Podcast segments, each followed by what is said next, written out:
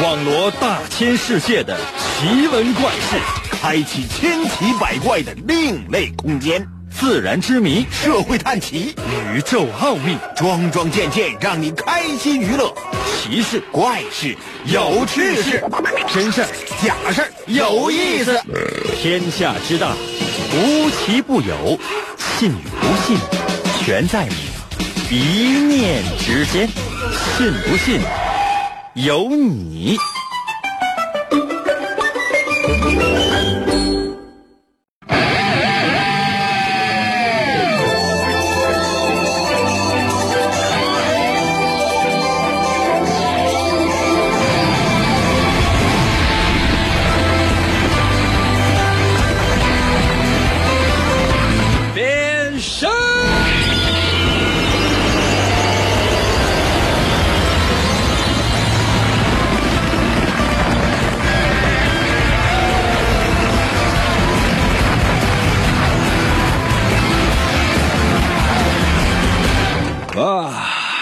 感觉又快要过节了。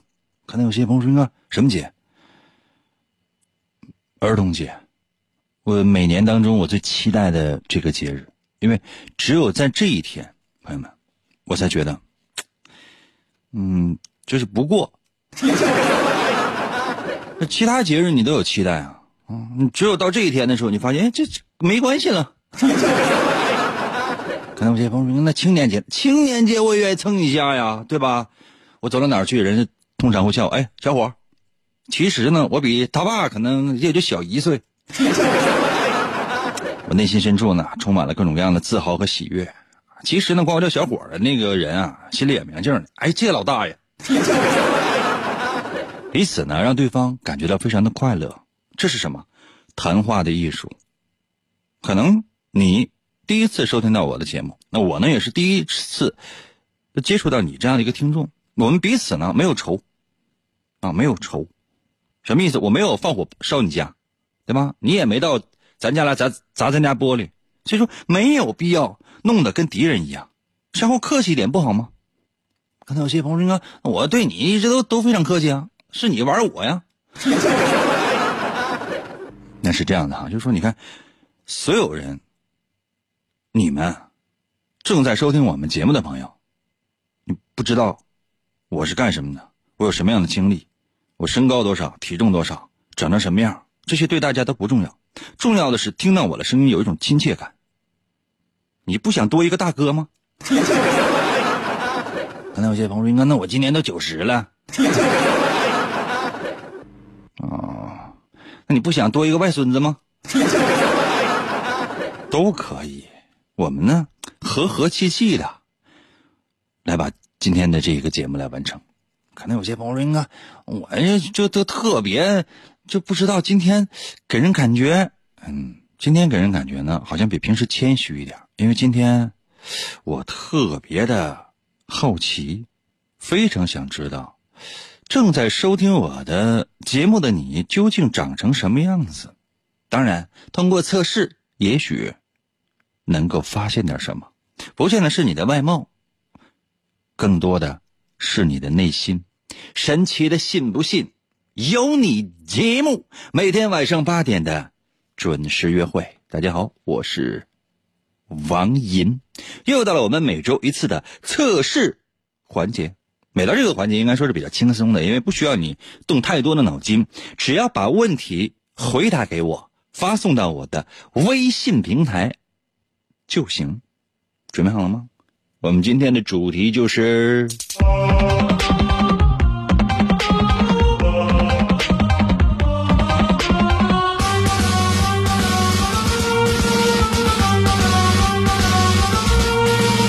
好奇，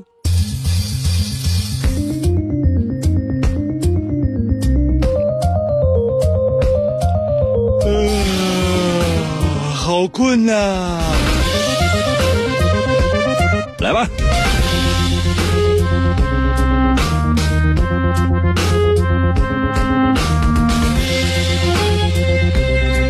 今天呢要为大家呢介绍的这个事情啊是非常诡异的。一一个事情，话说呢，在一六二六年的五月三十号，那时候呢还是明朝啊。一六二六年的五月三十号，这件事情呢听起来是比较悬疑的，但实际上呢在历史上是有发生的，而且在史书上，在正史上是有记载的，叫做王工厂大爆炸。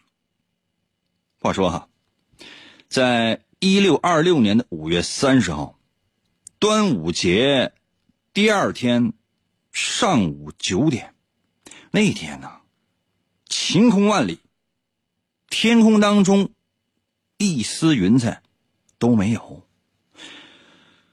如果哈，朋友们，如果你要是在京城待着，你就有一种感觉，什么感觉呢？就是不得劲儿，不得劲儿，这怎么感觉怎么这怎么这么难受？怎么了？这这是不是银哥来了？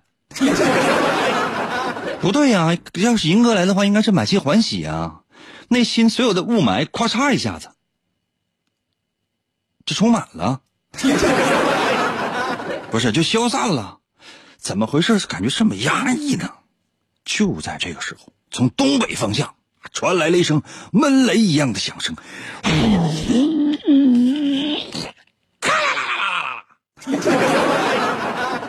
那有些朋友说：“你说这个前后的矛盾，闷雷那后来就就变成惊雷，我这主要是形容，反正这声音呢特别响，震耳欲聋啊！这一声巨响，王工厂方圆几十里顿时是漫天的尘土，它比雾霾要严重的多，就相当于什么呢？沙尘暴，在天空当中你什么也看不见了，遮天蔽日，整个天空全都昏暗下来了，一会儿。”一片黑暗，整个大地猛烈的震撼起来了，数万间的房屋瞬间倒塌，许多大树是连根拔起。王工厂附近那个房子全塌了，人可惨了。具体啊，咱们一会儿再说。说这地面呢，全都裂开了。嗯，据说哈，当时是出现了几丈深的。一个大坑，你想几丈，这有多少？一丈等于呃十尺啊，呃一尺呢，等三尺等于一米，你换算一下。大街上呢有一个五千斤重的大石狮子，那是从原地飞起来的，而且呢出现了一种什么样的特殊的情形呢？特别不可思议的，特别不可思议的。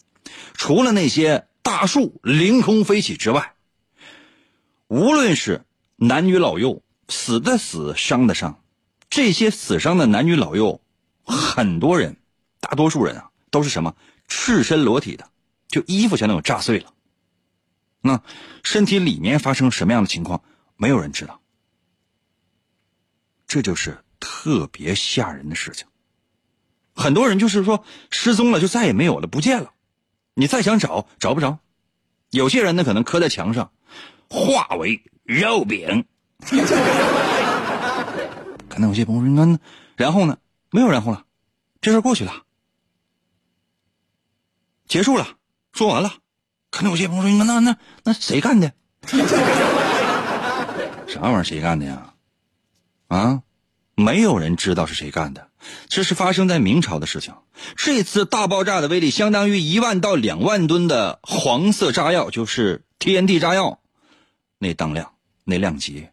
而且呢，王工厂大爆炸与印度的死囚事件，和俄罗斯的1908年6月30号的通古斯大爆炸，大家都知道吧？这个可能喜，但凡喜欢一点科幻的朋友，或者说喜欢研究点未解之谜的朋友，都对这通古斯大爆炸应该是特别了解。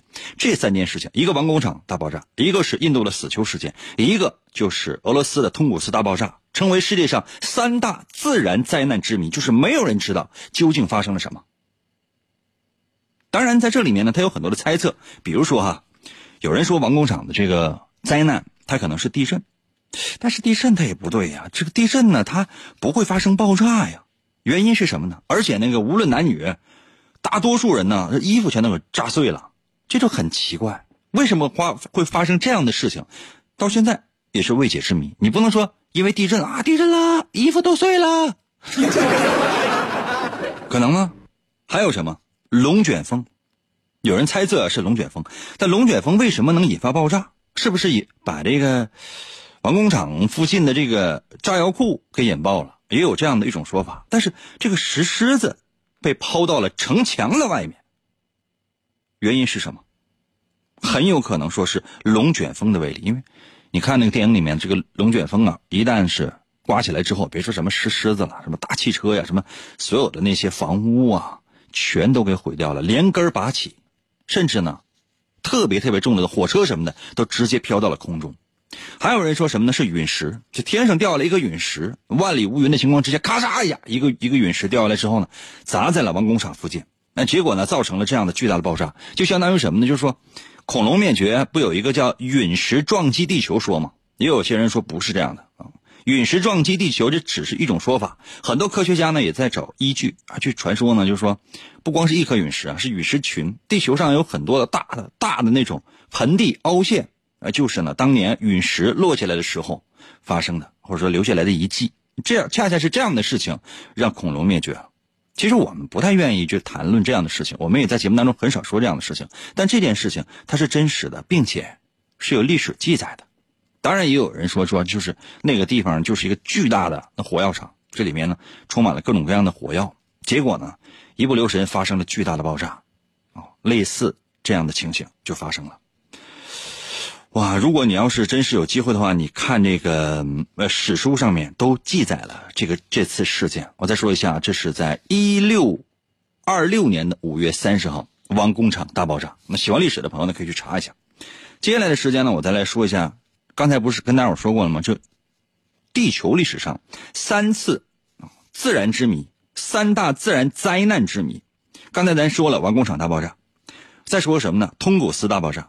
一九零八年的六月三十号上午的，就上午吧。具体时间我说实话我也不太记得了，因为当时爆炸的时候我没在。可能有些朋友说应该别装了，还你没在，你这你你没在，他怎么爆炸的？这个你不能就是往我身上赖啊！确实这不赖我，因为一九零八年六月三十号那天上午，我应该没在俄罗斯。一九零八年，你看我是一七六二年生的吧？这是发生在哪儿呢？发生在俄罗斯西伯利亚的一个地方。这个大爆炸呢，发生在通古斯河附近，在贝加尔湖西北方八百公里，北纬六十点五五度，东经一百零一点五七度。这个爆炸当量相当于一百五十万吨 TNT 炸药。方圆大概两千多平方公里的六千万棵树木，全部焚毁，就是你没有办法说这个是什么。可能有些朋友说呢，原子弹不是，那时候还没有。究竟发生了什么？又有些什么陨石说呀，各种各样的说，或者说空气当中某些东西发生了一些变化啊。然后呢，发生了这样的通古斯大爆炸。那学说有很多，包括在现场呢，发现了有很多燃烧过的痕迹。就很多人都说：“哎呀，这外星人干的，那都有可能。”能不能上来就把话这说死？没有人知道啊。再说呢，印度死囚事件，印度死囚事件呢，它也是一个猛烈的大爆炸。这个大爆炸呢，它的中心呢，大概是嗯一千平方米的。所有的建筑物全都变成了粉末，粉末啊！据说呢，在距离爆炸中心比较远的地方，还有一些人发现了什么呢？人类的骨架。这个人类摆放的骨，这个人类的这个骨架呢，它死亡的时候呈现的姿势非常的奇怪。也就是说，这个灾难它是突然之间降临的，人们对这个灾难呢是完全毫无察觉，而且呢，人们在这些。死去的或者说发现的骷髅的身上，发现了很高的辐射线的含量，相当于什么呢？就是那个原子弹爆炸的时候起到的那种效果。而且呢，在这个地方发现的一些瓦砾或者说石块，燃烧过的痕迹也特别像这个原子弹爆炸之后发生过那个情况。就是资料源于广岛和长崎，那这里面的原因呢？没有人知道。同样就是三次大爆炸，一次中国，一次印度，一次是在俄罗斯通过次大爆炸，这是世界三大自然灾难之谜，到现在没有办法解开。因为第一时间太久，第二证据也在慢慢的随着历史而不断的消散。有没有觉得非常的奇怪？这个世界上有很多事情，不是说是我们就是在这儿用科学啊、理性的方式就能够分析出来的。当然，也许在不久的将来呢，这些谜团都能够破解。但是到目前为止，没人知道。所以呢，今天我们的内容就是，你你来给我解释一下呗。可能有些朋友说：“那我咋跟你解释啊？”不用你给你解释啊，我只说明一件事情：这个不是我干的。真的，真不是我干的啊！比如说，哎，地球它不是说直上直下的转，它是倾斜的转，这个是我干的。可能有些朋友说，那牛吹大了，那地球转起来，那地球转就我转的呀。我要是真有一天不在，你看地球还转不？所以，我提示啊，所有正在收听我们节目的朋友，对我要尊重，明白没？我的存在不是说是让你快乐，我是让地球转动的。要不然你有没有想过，就一旦说地球不转了怎么办？啊，你家那会儿天还能亮吗？我们今天的主题是好奇，每一道题都是围绕着好奇来进行的。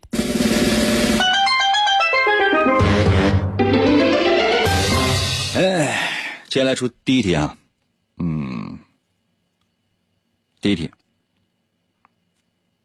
比如说你上班的时候，或者说你上课的时候，你呀正搁那睡觉，正睡觉，突然之间感觉就挨了一嘴巴，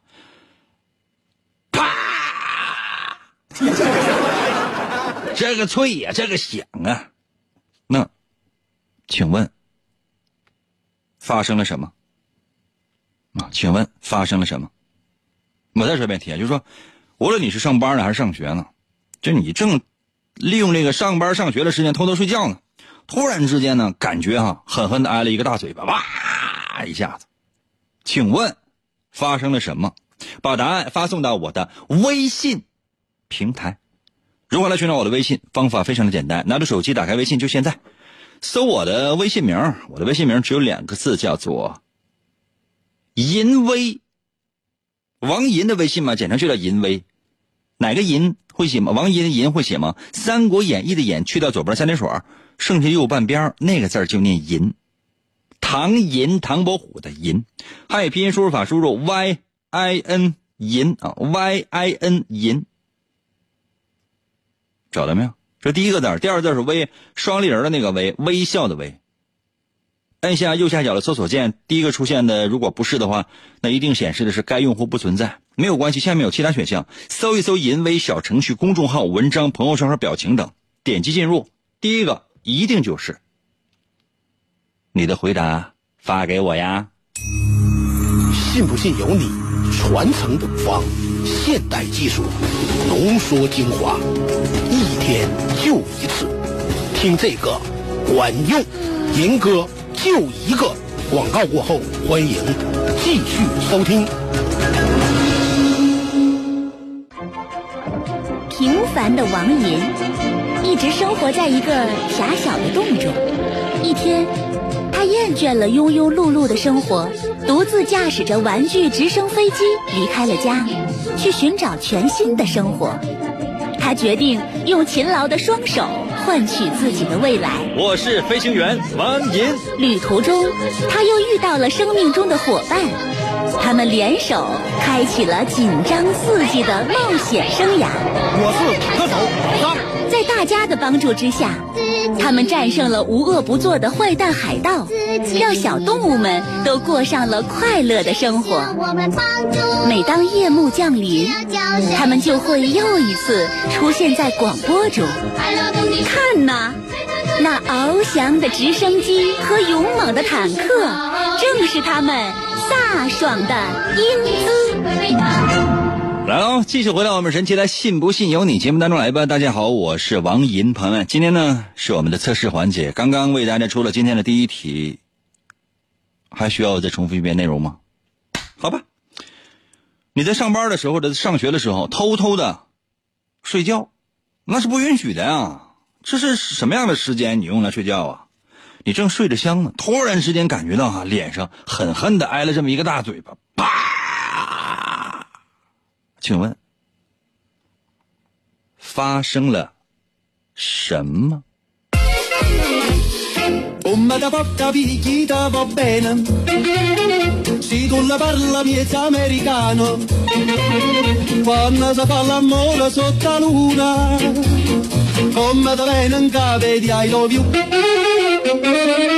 有。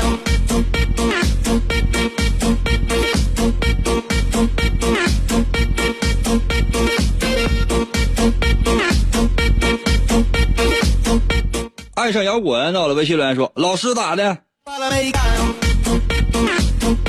现在老师打孩子的，就打学生的事情，应该是越来越少了。不像我小时候，我们小时候，我不跟大伙说过了吗？就是说上小学的时候挨打，就挨踹一脚什么，给个大嘴巴什么，这都很正常的事情。上初中的时候也是啊，就我小时候那阵，上初中的时候，我们那老师男老师，真的，我现到现在我还有印象呢。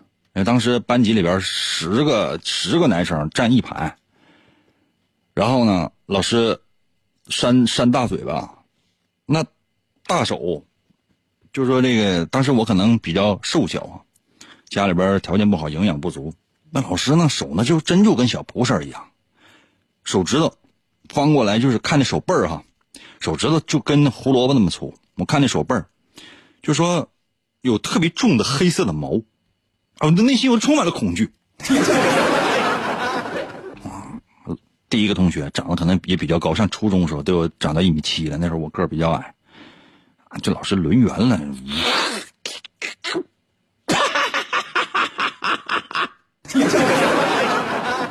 刚才有些朋友说：“应该这怎么了？哎，这这一下就是回声。按理来讲就是啪，不是，教室里太安静了，啪。” 就带回声的，其他同学都哭了。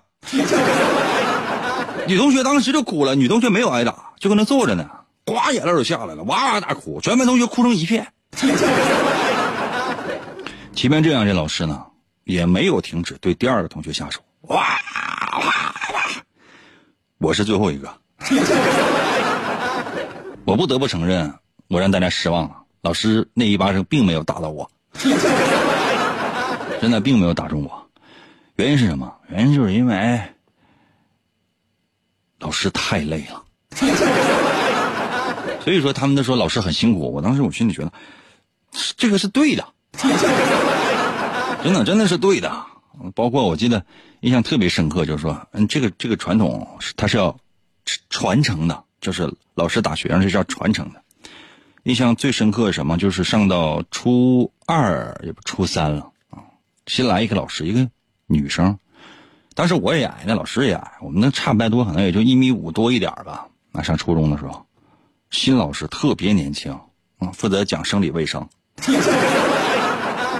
负责讲生理卫生。那你说，大家对这个事儿也非常好奇，但只有我不好奇，因为我发育的是比较晚。朋友们，我。我下面说这都真事儿啊！我跟他初中同学，他可能他还还有印象。就上课，当时还不是讲那个特别关键的那一期呢。特别关键那一期你懂吧？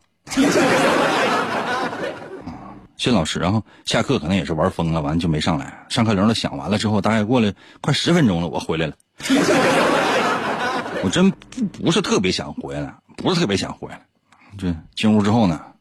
这老师非常生气，因为新老师嘛，他也需要树立一下自己的威信，然后也需要就是打出人生第一巴掌。我恰巧呢，就是嗯，那个就是你懂吧？当时那老师就是当全班同学面跟我说：“站住！”啊，好，站住，靠墙，然后靠墙，就是说打开班级的门，打开之后，然后进屋就靠墙，站好，站好，哎，好，站好。老师呢就缓缓走走过来了，当着全班同学的面，这是第一次树立自己的威信。可能有些朋友说，老师怎么树立威信？下毒手，就是因为是个新老师，又是女的，她本身又没有什么力量，这个动作呢，她也不是特别利落，就站在我的面前，然后就伸手要抽我一个大嘴巴，这样就相当于是以后谁也不敢在在他的课堂上调皮捣蛋了，因为他毕竟是个新老师和女老师嘛，就轮圆了呢。就按理来讲，就是如果听评书，应该是这个抡圆了这个大嘴巴，呜，啪！单田芳单老师的话来说，这脑袋这都拍飞了，这都。这一铁砂掌下去，万朵桃花开，这个四周遍地全是脑浆。但现实情况它不是这样的。就是老师在我眼里看起来，你们有没有看过蜘蛛侠？蜘蛛侠第一部是不是不是现在最新的、最老的那个？就蜘蛛侠刚刚被蜘蛛咬完，具有超能力的时候，他看这个世界上的一切都是非常慢的。我当时那感觉就像是这个蜘蛛侠是一样的，肾上腺素飙升。我眼看着这老师这手就相当于慢动作一样，就朝我的脸哇就飞过来。他用右手打我的左脸，呜，他可能感觉自己已经用尽了全力了，然后哇，给他打过来。我这一猫腰，把这身子往下一一缩，唰，唰的一下子，这一巴掌可就抡空了。可能有些朋友说：“那接下来你宝剑应该出鞘了吧？” 不要开玩笑，这是在课堂上。这一巴掌过来之后，呱，我这一躲，全班同学哄堂大笑，而且老师的脸一下就红了。作为一个女老师，啊，作为一个要扬威的女老师，啊，要在学校里面树立自己的威信的这样的一个女老师，这第一巴掌就扇空了。其实我到现在我也特别后悔，我这一巴掌让他扇上好了。原因是这一巴掌如果扇上，从那天开始，他成为和所有老师都一样的老师。就是那种，具体我就不说了。那这老师也从此以后成为成为了一个恶人。按理来讲就完事儿了，然后紧接着呢，他这一巴掌扇过去之后，这按理来讲就是，比如说你继续你出下一招也都可以。没有，这老师就有点傻了，因为这个跟其他老师传授的经验是不一样的。说一个嘴巴，全班同学都老实，但第一个嘴巴扇空了，全班同学哈哈一笑，这老师也笑。老师也笑，你说就是不是一个特别坏的老师，就他骨子里边应该是一个很好的老师。按照以前的传承那个传统，他应该打完之后，然后走向那条遥远的不归之路。但是他没有，这怎么办？然后我那就我就跟老师说一声谢谢老师啊，我就往座位上走。老师在后边照我屁股踹一脚。从那天开始，这老师呢成为了一个好老师。一直到现在多大年纪我都不知道，成为班级里面或同学之间口中的好老师，为啥？因为他，嗯，照屁股踹一脚，或者说没事啊，就是给你掐一把什么的，嗯，非常年轻，长得好看，不会觉得他在攻击你。你相反，我总觉得心里就觉得怪怪的，这个老师不是喜欢我吧？明白了吗？那我这一个嘴巴没有挨上，也给我的整个人生造成了一个巨大的缺憾。可能有些朋友说：“那你你真是欠抽啊！” 不是，就是恰恰是因为我躲过了，以后所有在跟老师的周旋过程当中，我学会了如何啊趋吉避凶，如何用最巧妙的方式来抵挡老师施加给我的暴力。当然，被老师薅头发踢那种，那就实在走不了。呀，说到哪儿了？这样休息一下哈，我马上回来。空虚，有时是在过度劳累之后，腰腿酸疼，精神不振，好像身体被掏空，是不是精力透支了？想把透支的补起来，听信不信由你啊！把精神透支的补回来。广告过后，欢迎继续收听。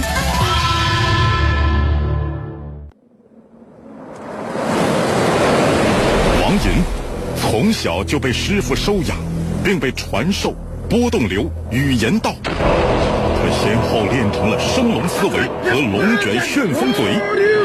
王银一生孤独，唯的目标就是追求思维和语言的最高境界。于是他开始参加街头语言霸王比武大会，以证明自己的实力。在这一切的背后，似乎有着更加巨大的阴谋。原来，一直隐藏在幕后的独裁者，为了统治全世界而组织了这次比赛。他需要全球最优秀的主持人来实现他的邪恶计划。王银凭借顽强的意志和不屈的精神，一路过关斩将，不断突破自我，为了打击犯罪，披肝沥胆，奋勇拼搏。哎，继续回到我们神奇的“信不信由你”节目当中来吧。大家好，我是王银。朋友们，今天呢是我们的测试环节，刚刚为大伙出了今天的第一题，我估计很难再出第二题。刚才有些朋友应该为什么？哎，不好意思啊，我我自己墨迹了大概五分三十秒，不太愿意讲我个人身上发生的一些事情，就是就是虽然说是真的，但是说完了，你说是不是多余？看着大家在我微信平台上面的这些留言，我真是内心充满了酸楚。这样啊，大家我我一会儿看大家伙儿这个留言啊。那刚才我讲自己在初中的时候发生的那些事情，如果大家非常反感的话呢，在我的微信平台上给我发数字二；如果不反感的话呢，发数字一，好不好？嗯，不反感的，觉得还挺好玩的，发数字一；就特别讨厌的，发其他数字，好不好？好，今天节目就到这里吧。开玩笑啊！刚才出了这样的一道题，说让你上班时间或者说上这个上课期间，你打打瞌睡，这是不被允许的。突然之间感觉脸上狠狠挨了一巴掌，啪！请问发生了什么？把答案发送到我的微信平台。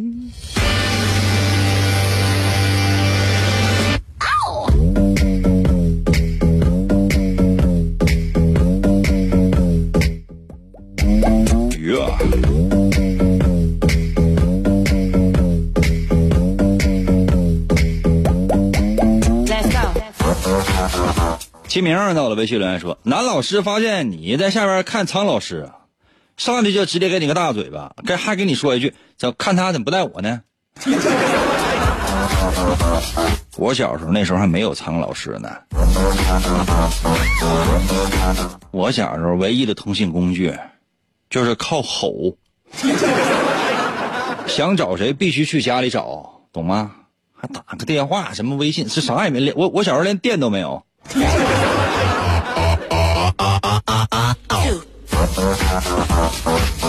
N.S. 在我的微信留言说：“手机尾号九零幺三发短信说冒号体育课订了本练习册句号这么厚一本。”兄弟，是我发错，你是想发班级群吧？你是一位家长吧？你给我发那些玩意儿干啥呀？黑白到了微信留言说：“我醒来之后发现酒桌上只剩我自己了，手机钱包都没了，机架全给我吃干净了，账还没结呢。一个长头发戴眼镜的老板完在前面瞅我呢。你这个肯定刚才那一巴掌肯定不是我打的，为什么？就是说你一旦出门做生意了，你就明白了，光使用暴力是绝对没有没有用的。那碰到你这样人的话，真是给你个大嘴巴的话，你想完了。”你非得说啊，那打我也打了，没事拉倒，咱俩两清了。那相当于你这顿白吃了，所以我不会打你的，我会让，就是让你在我的视线范围之内啊，就这三天，你把这个整个饭店能干的活全给我干一遍。鸡架白吃啊！刘宇到了微信留言说：“是不是我爸正好来学校看我呀？那你爸就能给你个大嘴巴呀？我看你那个头像应该是也应该是个小美女啊！你爸这么能这么对你吗？那大嘴巴多狠呢？那给那一下。”宏伟到了微信留言说：“是我同桌打的，完了嫁祸给老师。”我去，你上学期间经历了什么？P.K. 到了微信留言说：“周八一看这个题目，感觉就是你童年的真实写照。”是的。悠悠到了微信留言说：“那你是不是地震了？那教室塌了？”我的天！赵鑫到了微信留言说：“是不是我脸部的三叉神经疼了一下？”也有可能是老师打的，把你的脸部神经打成三叉的了。绿头羊在我的微信留言说：“谢谢老师爱的教育。”哎，现在还有孩子挨打吗？就到现在哈，小学、初中、高中的孩子，大学我就不管了，大学还挨打那，活该。那你不还手？小学、初中、高中，如果有孩子正在收听我们的节目啊，小学、初中、高中，如果有孩子正在收听我们的节目，如果挨了老师的打，在我的微信平台给我留言，啊，前面加上“英哥给我保密啊”，给我留言说你这这个挨打的经历，我给你最后九分钟的时间可以编短信。M A N 在我的微信留言说：“是上铺掉下来的吧？”上学课堂上，上班办公桌上，哪来的上铺？那你是上什么班？说还有上还有上下铺啊？你是从事什么行业的？尘埃到了微信留言说：“我答案一，做梦梦见好事了，看看自己看一看是不是在做梦，自己打了自己一下，结果醒了。那这就一个答案，怎么还答案一呢？” 王涛到了微信留言说：“我是是不是被噩梦吓醒了？那有可能，都有可能。”福克斯到了微信留言说：“老师发现我睡着了，就叫我同桌弄醒我。那你同桌不能轻轻的在你脸上吻一下吗？就像我以前的同桌一样。”可能有些朋友说：“那你跟你同桌关系那么好吗？”不是。我以前的同桌是一个变态。我以前整个的上学经历都是灰色的。小花在我的微信留言说：“可能是我睡觉的时候躺在同事的怀里吧，然后我还流流哈喇子了。”男同事、女同事呗，我真是躺在一个女同事怀里面了啊！想想都蛮幸福呀。但是在我目前所在的这个单位，应该是不会有这样的事情发生，因为那些女同事，我的天！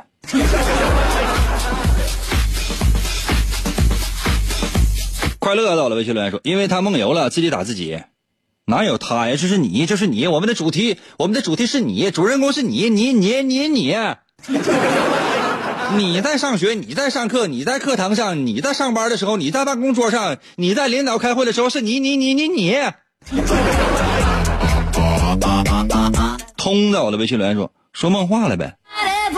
你说梦话说啥了？你当你媳妇儿面啊，这跟他睡着了，完了你说，哎，其实我根本不爱我媳妇儿。上班正开会呢，哎，你跟他说说梦话，哎，领领导说话都是放屁。正搁那上课呢，你你睡着说梦话，老师讲了什么玩意儿？跟放屁有什么区别？咱整具体点呗。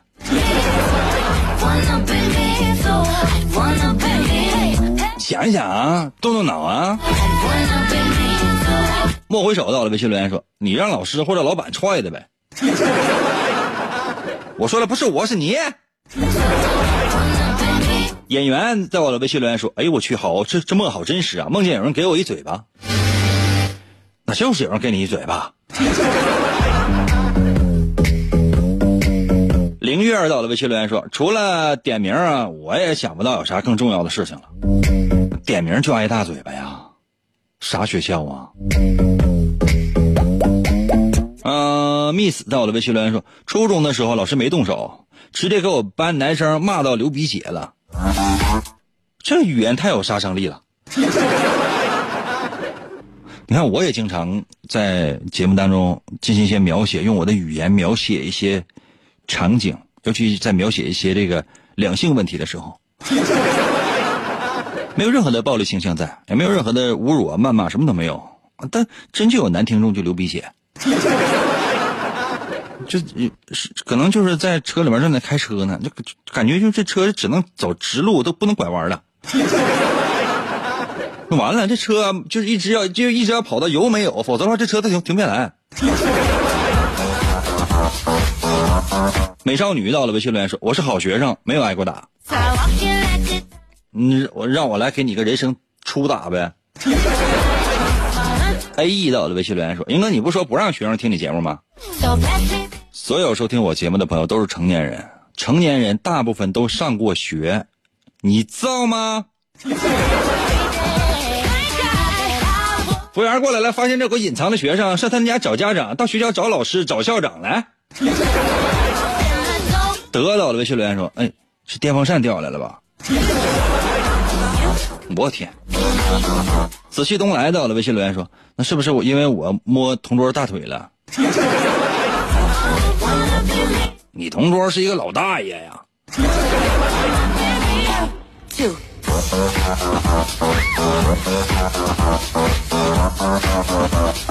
耶耶耶耶耶！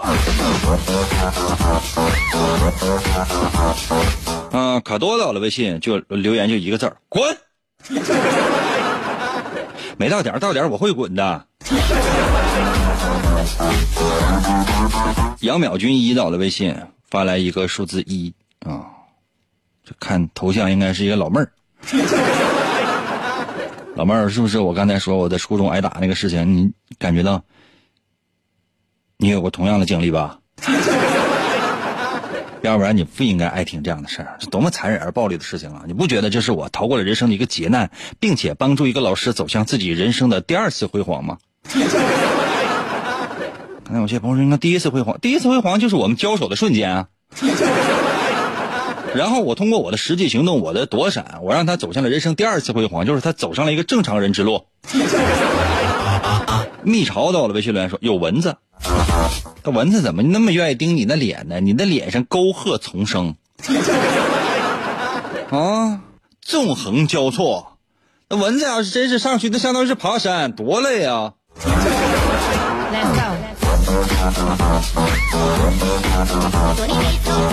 妹妹到了，微信留言说：“哎，用外貌描写呀？啊，是哈，我没有用外貌描写。”张个乐在我的，微信留言说：“拍个蚊子，或者是想起烤地瓜，老张怎么死的？我拍个大腿，拍个大腿，脸疼啊！你说你这手得偏到什么程度？” 小横线在我的微信留言说：“上课的时候，我在座位上坐着吹口哨呢，老师咔嚓给我个大嘴巴子，我都不知道为啥。啊，老师可能也就是，嗯，你以为他伸懒腰啊，其实在做操。”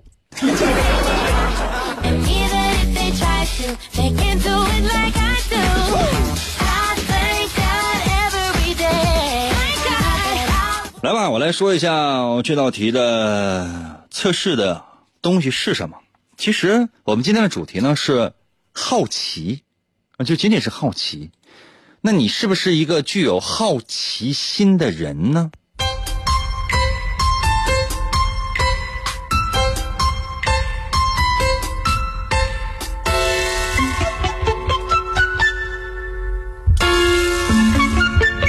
呃。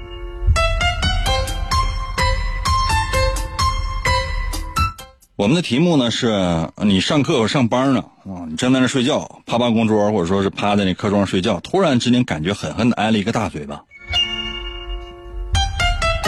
我看不少人就是莫名其妙的，就是选择什么呢？比如说被老师给发现了，或者被这个领导给发现了，老师打或者领导打的。这样的人呢，好奇心是什么样的呢？是随需而动的。就说他会根据事态的发展，去引发你的兴趣，也就是说你的好奇呢会分主次，就是但凡是你特别好奇的那一方面，你会深陷其中；如果他并不是你好奇的那一方面，你反而呢不会好奇。比如说你特别三八啊，就喜欢打听呢，就是同事之间的这个地下情，哎，你会对这方面呢特别在意。相反的，比如说在工作当中，哎，你最关心的是什么？敌对公司，他们的最新的动向，你反而会关心这些。也就是说，你只有在自己所关心的领域，才会有好奇心。那其他方面，你好奇心可能不是特别重。如果你觉得，比如说这是同事弄的，或者说你同学弄的，在你脸上给了一给了一个大嘴巴啊，无论怎么样，肯定是同事或者同学弄的。这样的人通常没有什么好奇心。真的没有什么好奇心，除非呢，就这件事情，它发生完之后就跟你个人有特别大的关系，有特别大的利害关系。就这件事你必须知道，如果不知道的话，很有可能，比如说裁员了，这个单位从此没有你了。上学的可能就说，哎，这次考试你你没考好，或者你肯定考不好了。就说这件事情，除非关系到你个人的强烈的利益的时候，你才会去充满了好奇心去打探，否则其他的事情你一概没兴趣。如果你觉得就是哎呀，这脸上有个蚊子，或者说是就脸上痒，你自己打的，只不过是刚当时可能睡糊涂了，下手可能有点重。这样的人比较懒散的，真的比较懒散的，就是说在很闲的时候，就纯闲着无聊没事的时候，可能会打听一下其他人的这个三八呀，或者说是是一些同事啊、同学之间的这种趣事啊。那大多数时间也没有什么太三八的、太好奇的东西在。总之呢，你就是这样的一个普通人，比较懒。如果你觉得呢，就是说脸上不是挨了这一一巴掌吗？原因是什么？原因是自己在做梦呢，就是在梦中发生的事情，现实生活当中就没有这事儿，就没挨打。哪怕说起来，然后站起来，就一照镜子，发现人家脸上有五个手指头印儿你说肯定是在梦中被梦打的。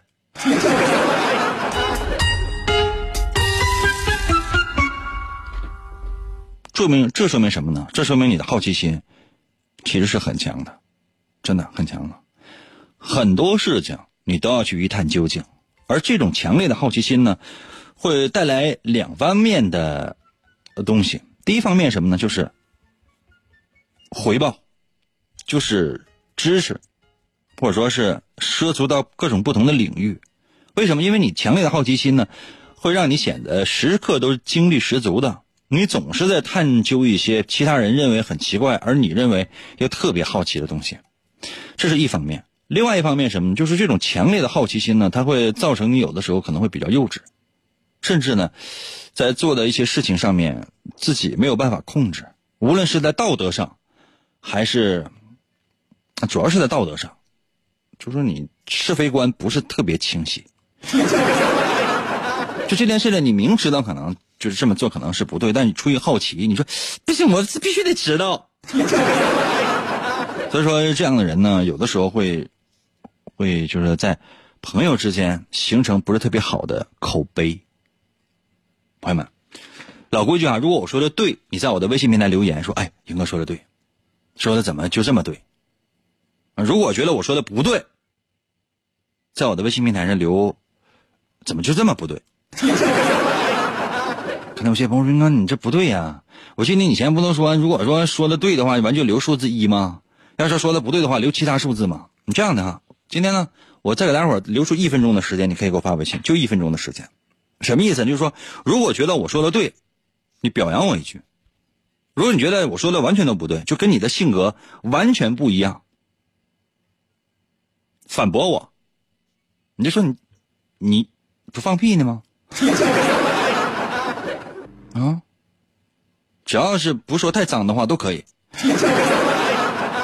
看有些朋友说：“那我头一回我听说主持人要求听众骂他的，没有啊？我要的是听众诚实。如果觉得我的分析没有错误的话，就是说的都对的话，你就说一句夸奖的话就可以，或者发数字一也都可以。但如果说觉得我说的不对的话，马上反驳我都可以。怎么样？准备好了吗？随时随地把答案发送到我的微信平台。我再给大家最后的二十秒的时间，十九八七六五四三二一，再给十秒。”可能有些朋友说要用吗？开玩笑。嗯，时间关系，今天我们只能到这儿。再次感谢各位朋友们的收听。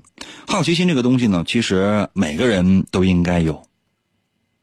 真的，只有好奇心才能够驱动你，在这个世界上越走越远。当一个人真正丧失了好奇心，就说明你可能真的老了。比如像我。我现在对很多事情都没有太多的好奇心，因为很多事情我都明白。可能有些朋友说：“应该这有点装是吧？”嗯，是有点装。太多太多的事情我都不明白了。我真希望自己可以有好奇心去研究，但有的时候可能就比较懒。今天节目就到这儿吧，再次感谢各位朋友们的收听，明天同一时间等你哟。